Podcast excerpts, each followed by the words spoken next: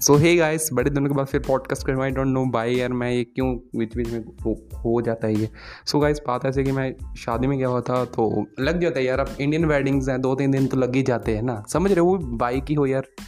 सो so, समझ रहे हो बस ठीक है ना? Okay so today we talk about technology everything is having pro and con सभी चीज़ों के एडवांटेजेस एंड डिसएडवांटेजेस होते हैं। सो so, अब आप अपने सबसे क्वेश्चन करो अभी करो यार। डोंट वेस्ट टाइम अभी करो। क्या है क्वेश्चन टेक्नोलॉजी आपको कहाँ पर लेकर जा रही है? फॉरवर्ड में? बैकवर्ड में? क्या टेक्नोलॉजी से आप कुछ सीख रहे हो? टाइम पास कर रहे हो? कुछ नई स्किल्स आई हैं आप में? या फिर जस्ट आप लेजी बने हो? क्या आपने आप, क्या आपने बस, क्या आपने अपना स्लीपिंग साइकिल भी बिगाड़ लिया इससे? बताओ। मेरे को नहीं, खुद को। एक, यार, बात ऐसी क्या करो, क्योंकि करनी तो पड़ेगी। एट द इम्प्रूवमेंट अपने आप नहीं आने वाली। हमको एक्शन लेने पड़ेंगे।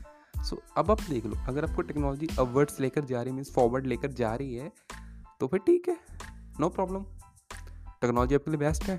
अगर आपको बैकवर्ड्स लेकर जा रही है आप यार गलत यूज़ कर रहे हो आपकी आपका sleeping time just four hours का आ चुका मीन्स आप बारह बजे एक बजे सोते हो फिर मीन्स फोर आवर्स का मतलब मेरा ये मतलब नहीं कि आप फोर आवर्स सोते हो मीन्स आप बारह बजे एक बजे सोते हो दस ग्यारह बजे सोते उठ करते हो फिर। क्या फ़ायदा वो जो इंपॉर्टेंट आवर्स आप वेस्ट कर रहे हो?